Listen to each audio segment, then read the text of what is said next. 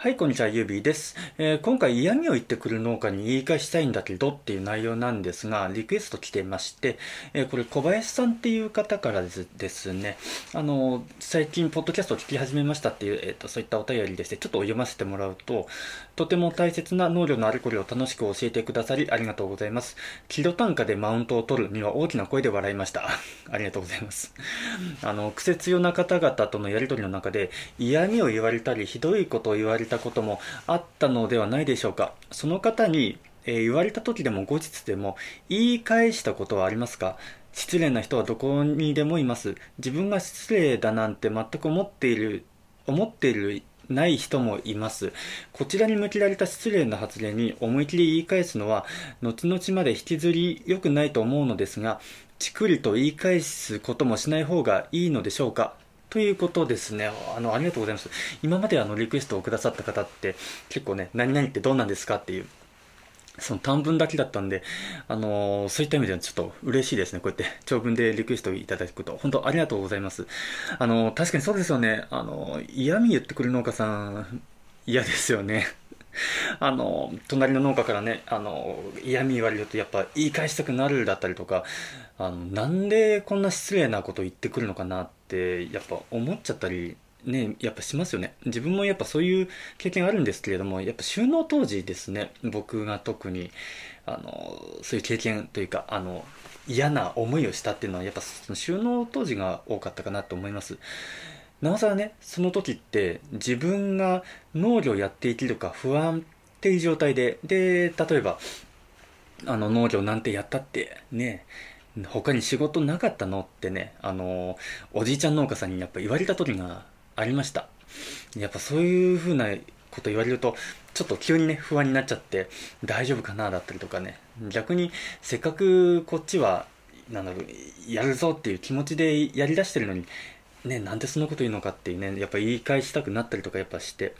で、今でこそやっぱ15年近くこう農業をやってくると、逆にですね、こう嫌味、まあ未だにやっぱ言われることあるんですけれども、やっぱね、大先輩たちなんで。逆に、なんかね、そういう農家さんがなんか、けなげな、けなげだなって思っちゃったりとかするんですね。思えるようになったというか。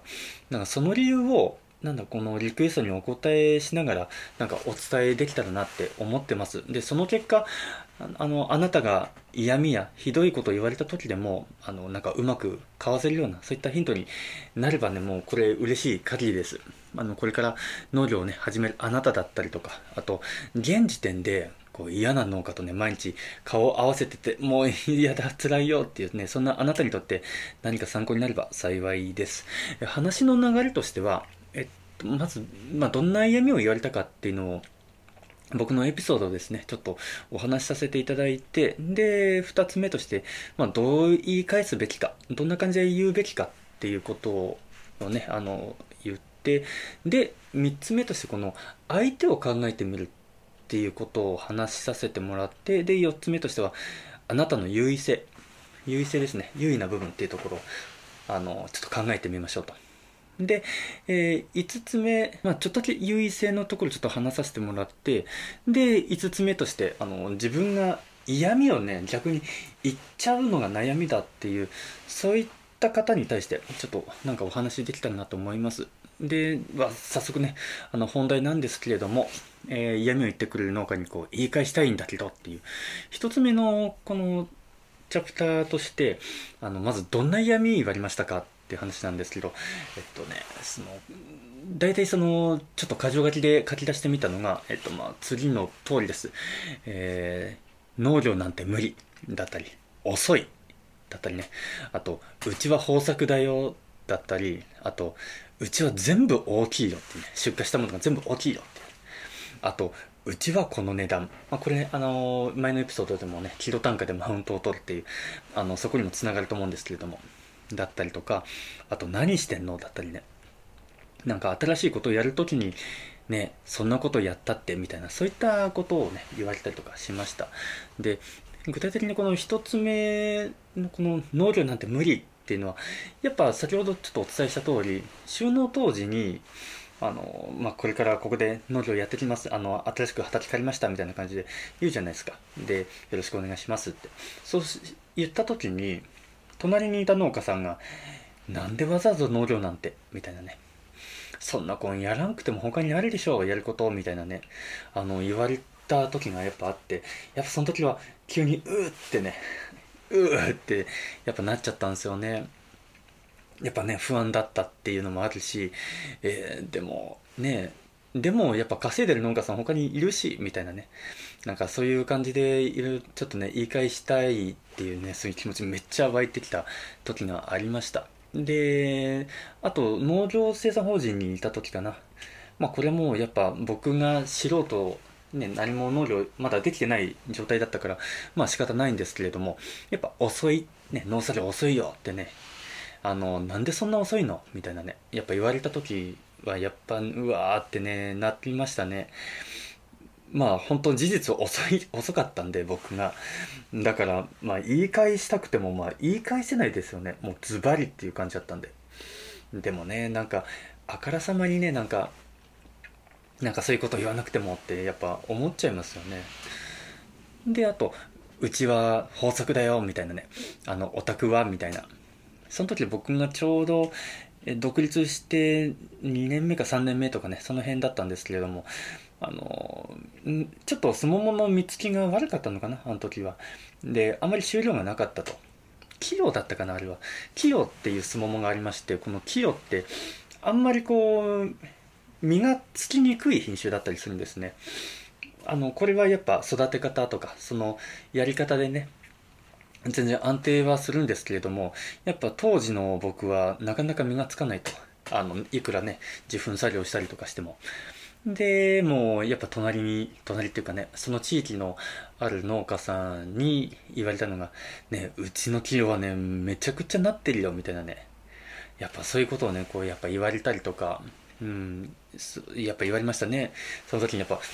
ね、やっぱまあ言い返したいなっていうね、なんかまだうちは若きだから、あの、まだまだ取れないのは当たり前みたいなね、こ言いたいかったけどそこはなかった、できなかったと。あとは、やっぱ、大きいよっていうのがね、全部玉張り良くて、すももがぴっしり、なんだろう、こう、一個あたりがもうものすごく大きくてっていうね。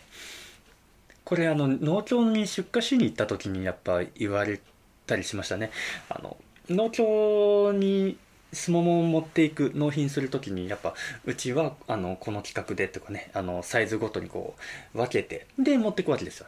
でそこでいろんな農家さんにこう会って。で見られるわけですよね自然と。ってなるとねあのやっぱうちのを見て何も言わずこういうふうにね他のも見てって感じで。でほら菊島君見てごらんみたいなね。うちの全部全部 2L サイズよみたいなね。なんかそういう大きいサイズなのよっていうね。やっぱこう言われたりとかあやっぱしましたね。で他にはあれですね僕がやっぱ売り先に困ってた時とかあの農協以外で売り先を開拓しようとしてた時にもやっぱ他の農家さんでなんかいろんな売り先を持ってるとでその時にまあ、これキロ単価でねマウントを取るっていうことなんですけれどもね、あの、菊島くんのところはキロ単価いくらなの？みたいな。うん、あの、うちはね、あの、これぐらいで出してるのよ、みたいなね。なんかやっぱそういうところとかね、あの、言われたりとか、あの、マルシェでね、言われた時もあったんですよ。マルシェで、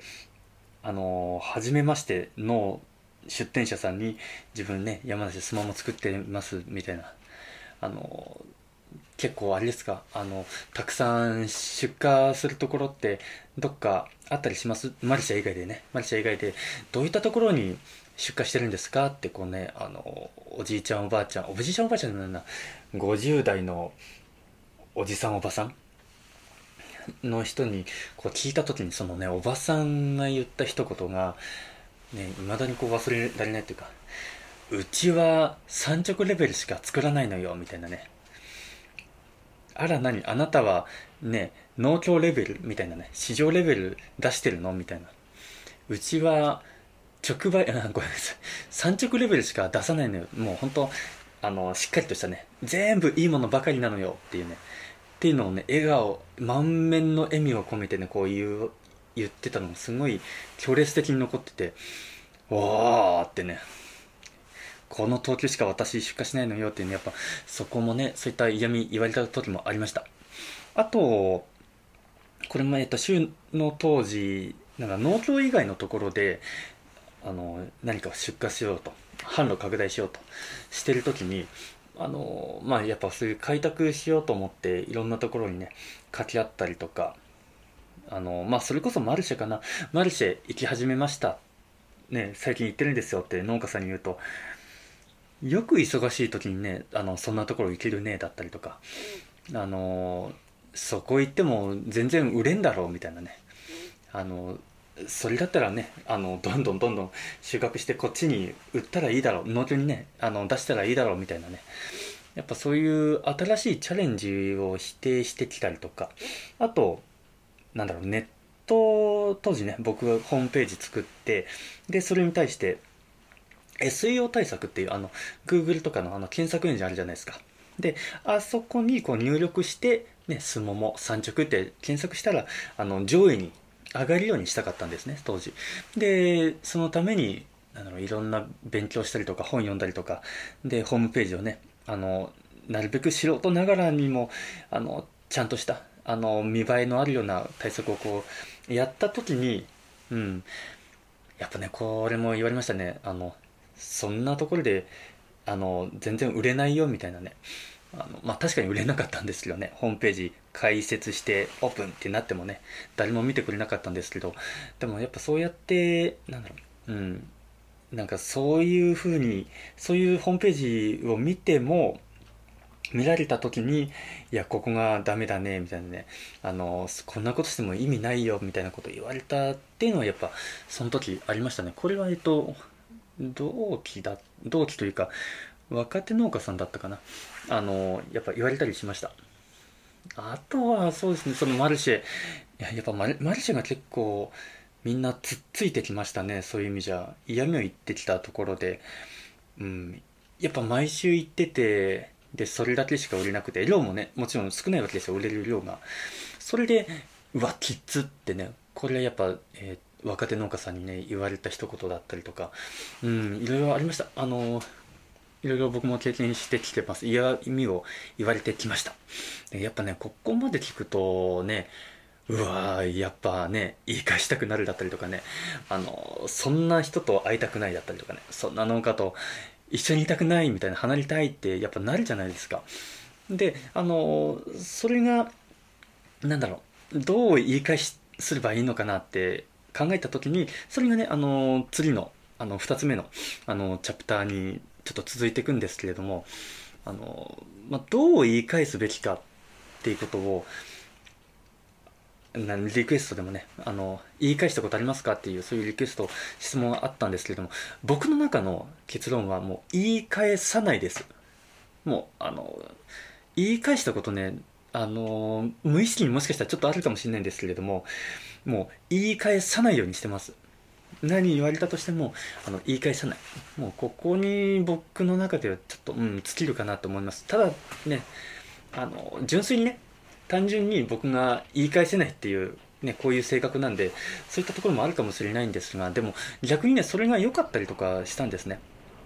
で僕なりにその言い返さない方がいい理由っていうのをちょっと考えてみたんですね。それが、えーと、ちょっと5つありましてあの1つがねあの距離を置けるってことなんですよ。その人に対して。距離を置けるっていうのが1つ。で2つ目としてはあの逆上されない。まあ、逆ギレされないみたいなね。やっぱそれもあります。で3つ目としては相手にこう優位性を与えられるっていうところもあります。相手に優位に感じてもらえるっていう、うん、これどういうことっていうのをちょっと後々ちょっと話させてもらって。で4つ目としては孤立させる。孤立させられます相手をで5つ目、えーと、時間が、えー、なくならないっていう。この5つに僕ちょっとあのまとめてみました。で1つ目のこの距離を置けるっていうのはまあどういうことかっていうと、まあやっぱ、めんどいじゃないですか、そういう人。あの、嫌味言ってくれる農家さんとか、ねあの、まあ、何言っても、まあ、拉致開かないというか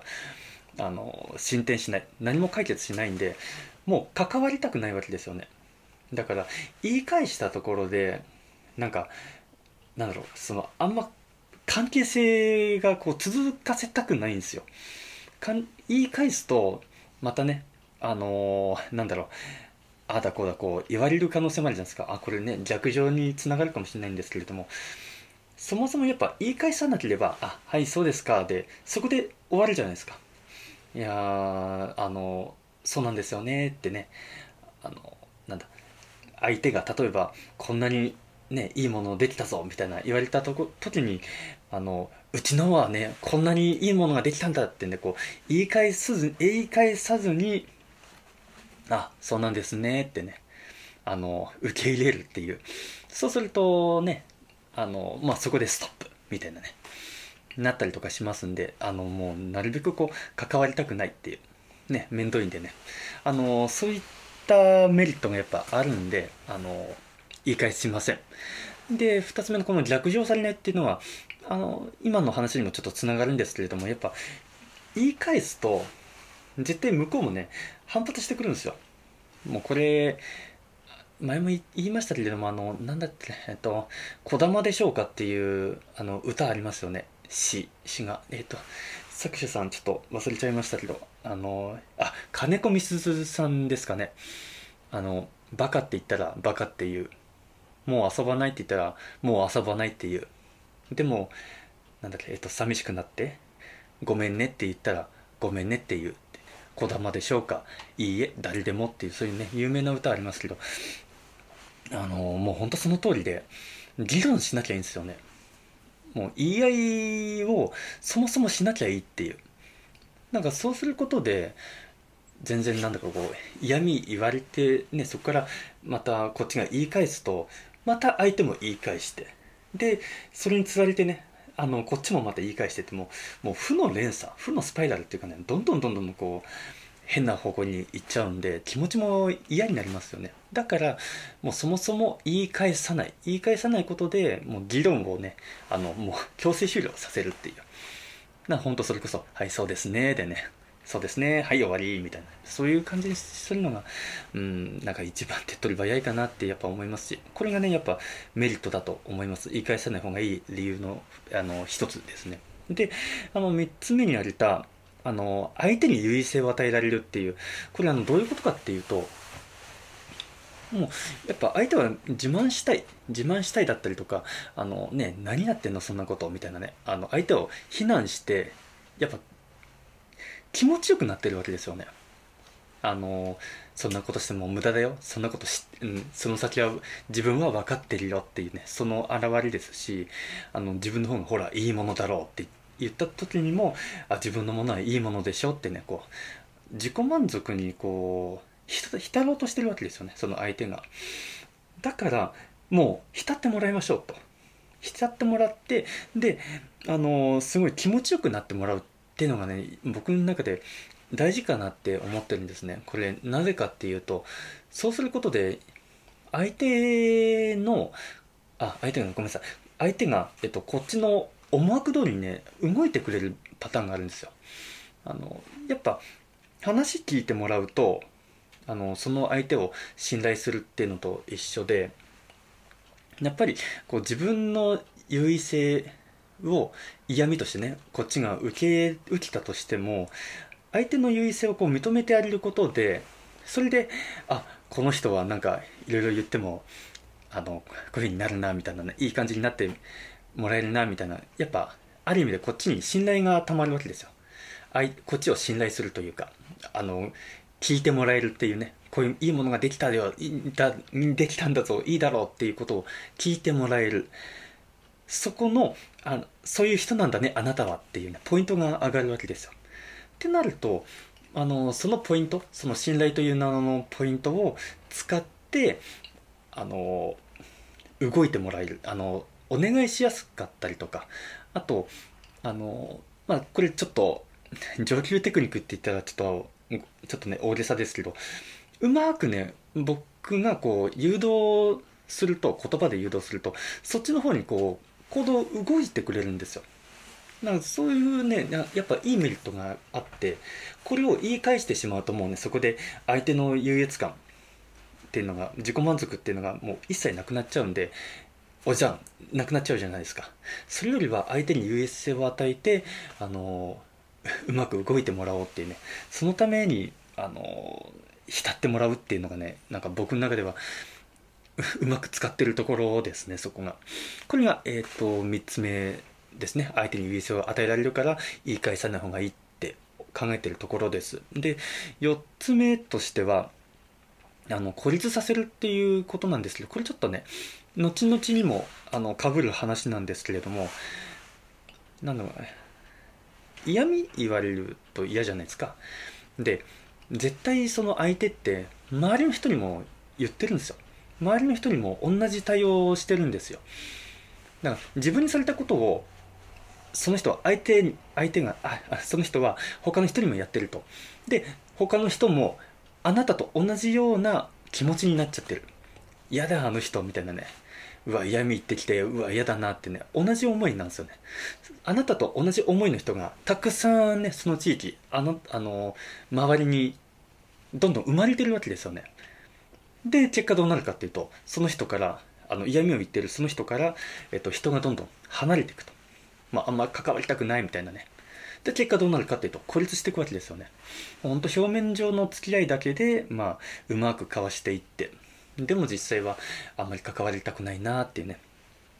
あの、そういう風な側面になっていくっていう、そこにつながると思ってるんですね。あの、僕、具体的なその、モデルになった人がやっぱ実際にいらっしゃって、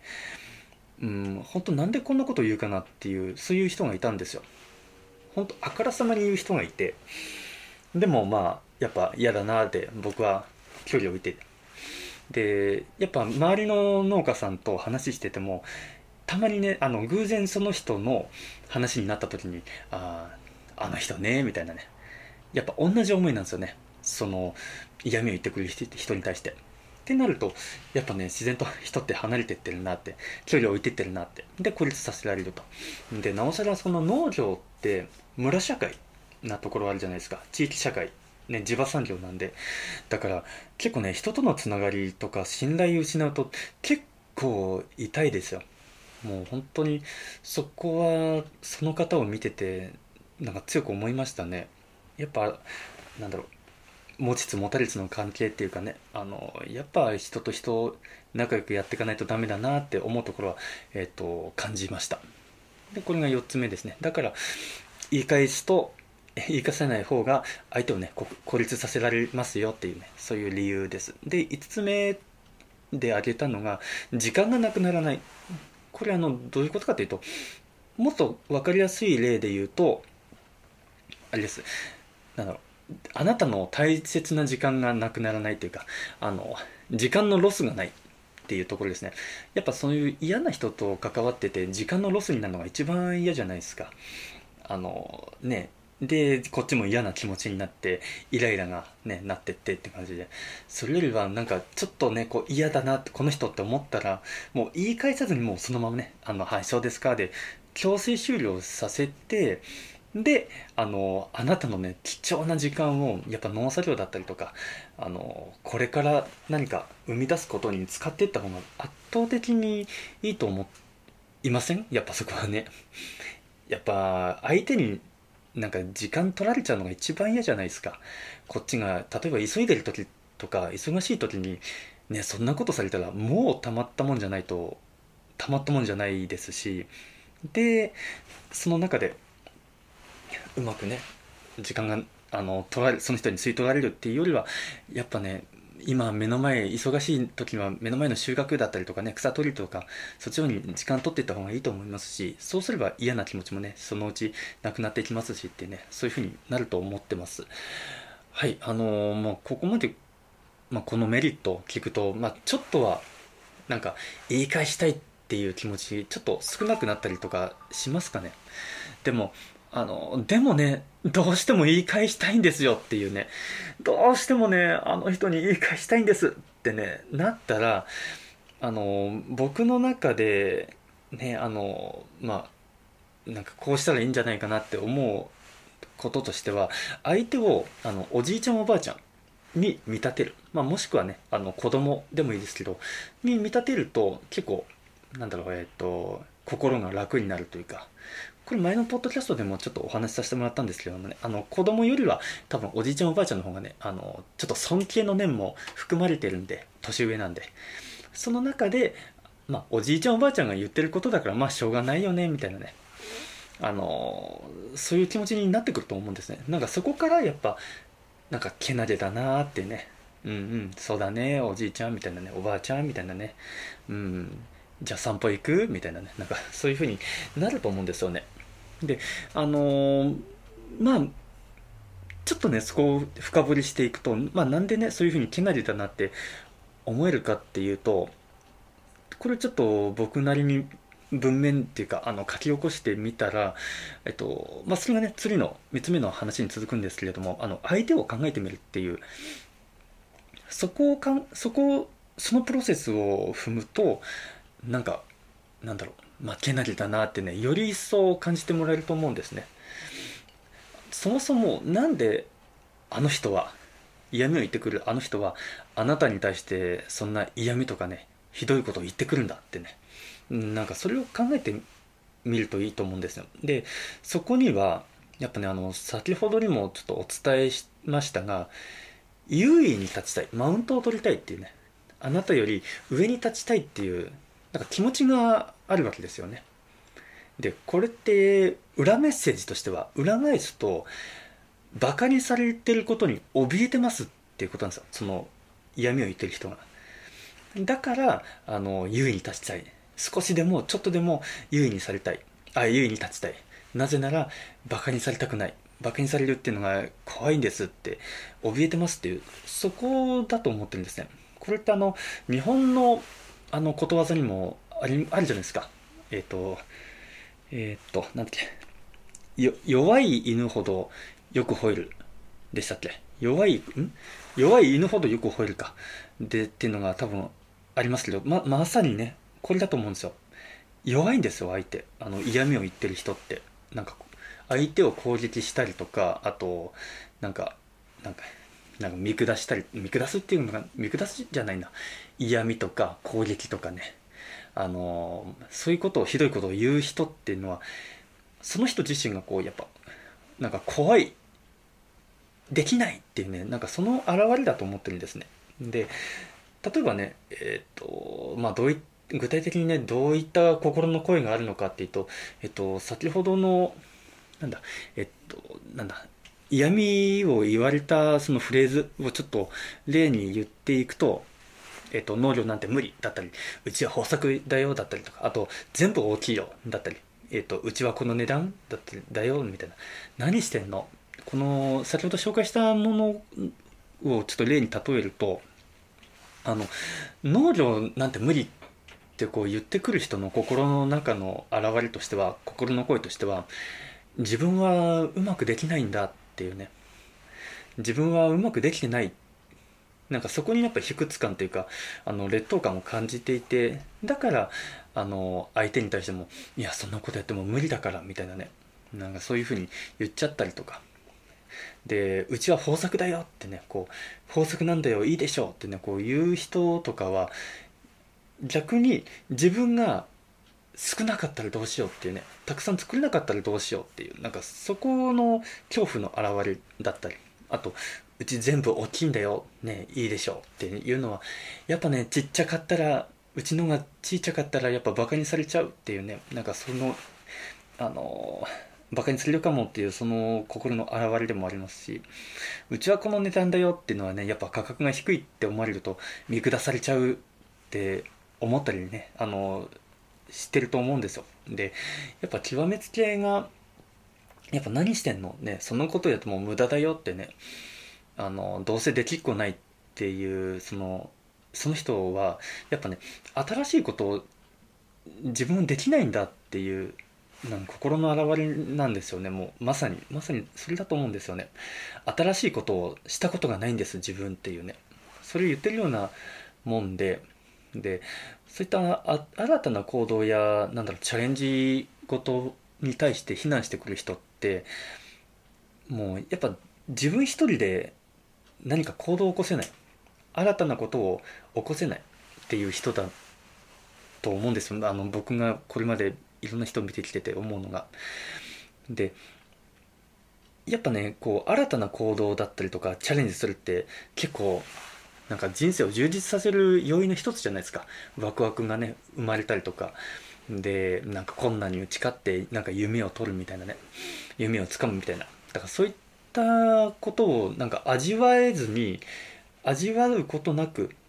チャレンジしたことなく、まあ、人生を終えちゃうっていうそういった方だと思ってるんですね。でなんでそんなことがねあの言えるのかっていうとやっぱねこうチャレンジしたことある人ってあの周りの人でチャレンジしていく人が好きなんですよね。なんかむしろこう応援していくみたいな。こういうことを自分やろうと思ってるんですって言うとあのああいいぞいいぞやれやれみたいなね。あのあのこういうことに気をつけろだったりとかね逆にこうアドバイスしたりとか。あのそのチャレンジがもし無謀だったりとかあのちょっと厳しいなと思ったらあの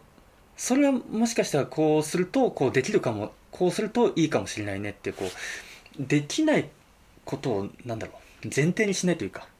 できることを前提にいろんなこう考えを巡らしていくできる人っていうことなんですよ。だから逆にそれをねあの違う言葉反対の言葉で言うとそういう思考ができないんですよね。こう非難人を非難したりとかあの批評というかねあのする人ってもうできないと思ったらもうそこでねもう試合終了というかあのできないんですよ。あのできないだからどうするべきかっていうそこまでこう思考がいかなかったりとかあの本当それもったいないなって本当思うんですよね。なんかせっかくの人生でなんかそこであ自分のやりたいこともそこで諦めちゃうんだっていうのがね。でねまあここまで聞いて例えばあのテレビとか SNS でもねやっぱ人をこう非難させて非難的に言ったりする人とかいると思うんですよ。あのタレントさんだったりとかねあの、まあ、YouTuber でも何でもいいですよ。非難的に言ってる人いるよってね思われると思うんですがあのあの人たちはちょっとまた別で別であれあのパフォーマンスの一つだと思ってるんですね僕の中で。ああいうふうにこう非難することで注目を集めてで人を見てる人をこう喜ばせるっていう。だからあれを多分ね字ではやってないと思うんですよね。ああいうみんなに見られている場だからそういうことをやってエンタメとしてああいうことをま演じてるっていうね。でそれに対してねあの例えば SNS とかだったらこっちがねあのコメントだったりとかねなんかバーバーバーバーこう何言ってんだみたいなねこう言ったりとかしますけどもうあれも完全に ごめんなさい。完全にその人のねこう手の内の中でこう遊ばれちゃってる状態。もう全部シナリオ通りになってると思うんですよね。だからあれはまた別ままた別なんですけれどもやっぱりこう人をね非難したりとかあのバカにするっていうのはね誰でもできます。もう正直。誰でもできるじゃないですか。ね事実。だけどそういう人たちそういう人たちを応援するだったりとかねこうしたらどうできるかなってねこう言える人っていうのはやっぱ一個上のレベルにいる人なんだろうなってねそこはすごい思います。でここまでねあの来るとまあだんだんだんだんねこの言い返すっていうその気持ちなんか小さくなってったりとかしませんかね？あの逆にあのこういうところを理解しているからこそやっぱあなたのこの優位性がすごい目立ってくると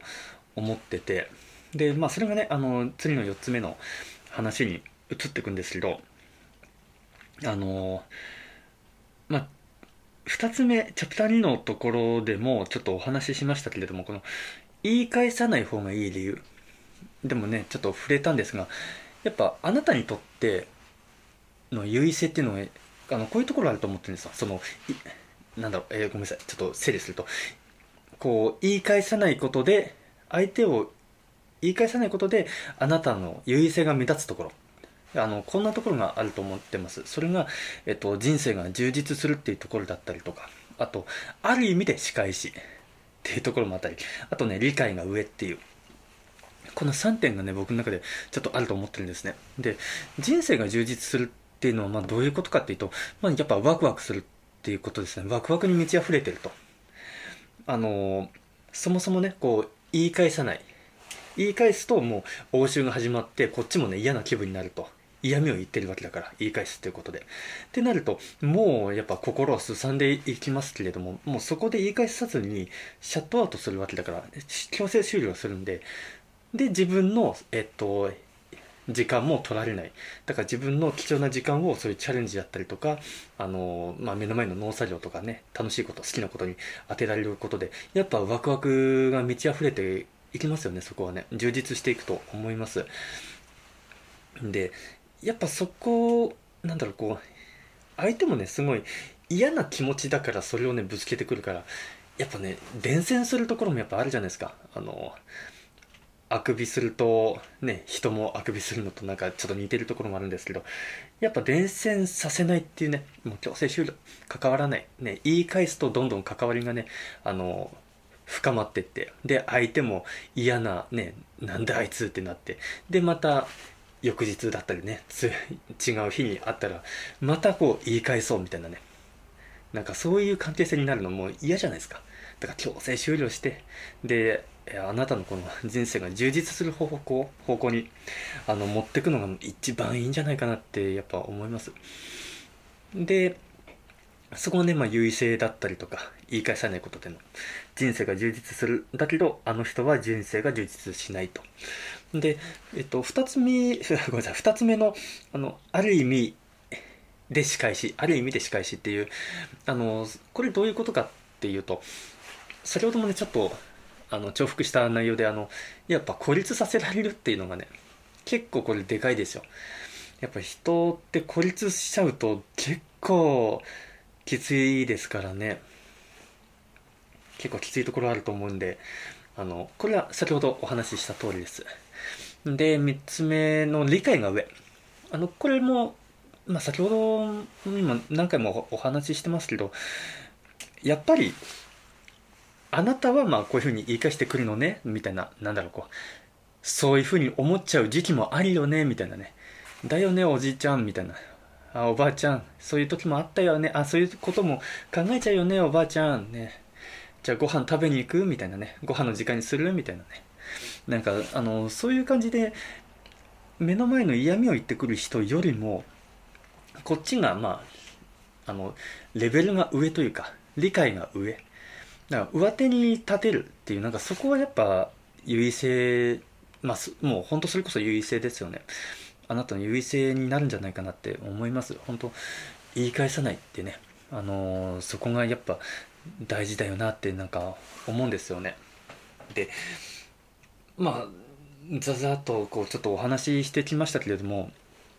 まあ、ここまで聞いて逆にねあのついつい自分が人に嫌味言っちゃうんだよなってねそういったところで悩んだりとかあと人のなんだろうこう活躍とかなんかこういうことやってますだったりとかあの例えばねたくさん売れただったりとかたくさん収穫できたとかそういったことがあの目についちゃってでもイライラしちゃうみたいなね。あのついついこっちがね嫌味を言っちゃうみたいな。あのそういうことがお悩みなんですよ。あ悩む悩みなんだよなっていう方も多分いらっしゃると思うんですよね。であの自分が嫌味言ってしまうならっていうこれが僕5つ目のチャプターであのお話で設定しましたけれどもあのもう本当これまでのなん僕のなんだろう考えっていうんですかねあの僕なりのあの頑張ってひねり出したこの回答をちょっと遡るとあの振り返っていくとやっぱ相手を理解するとなんか途端になんか可愛く見えてくるというかけなげに見えてくるというかあのやっぱそういう側面ってやっぱあるじゃないですか。だからあの人を非難してしまうんであればまず相手を理解するっていうそこが大事かなって個人的にやっぱ思ってるんですね。あのこれはねやっぱその嫌味を言ってくる人はどういう気持ちなんだろ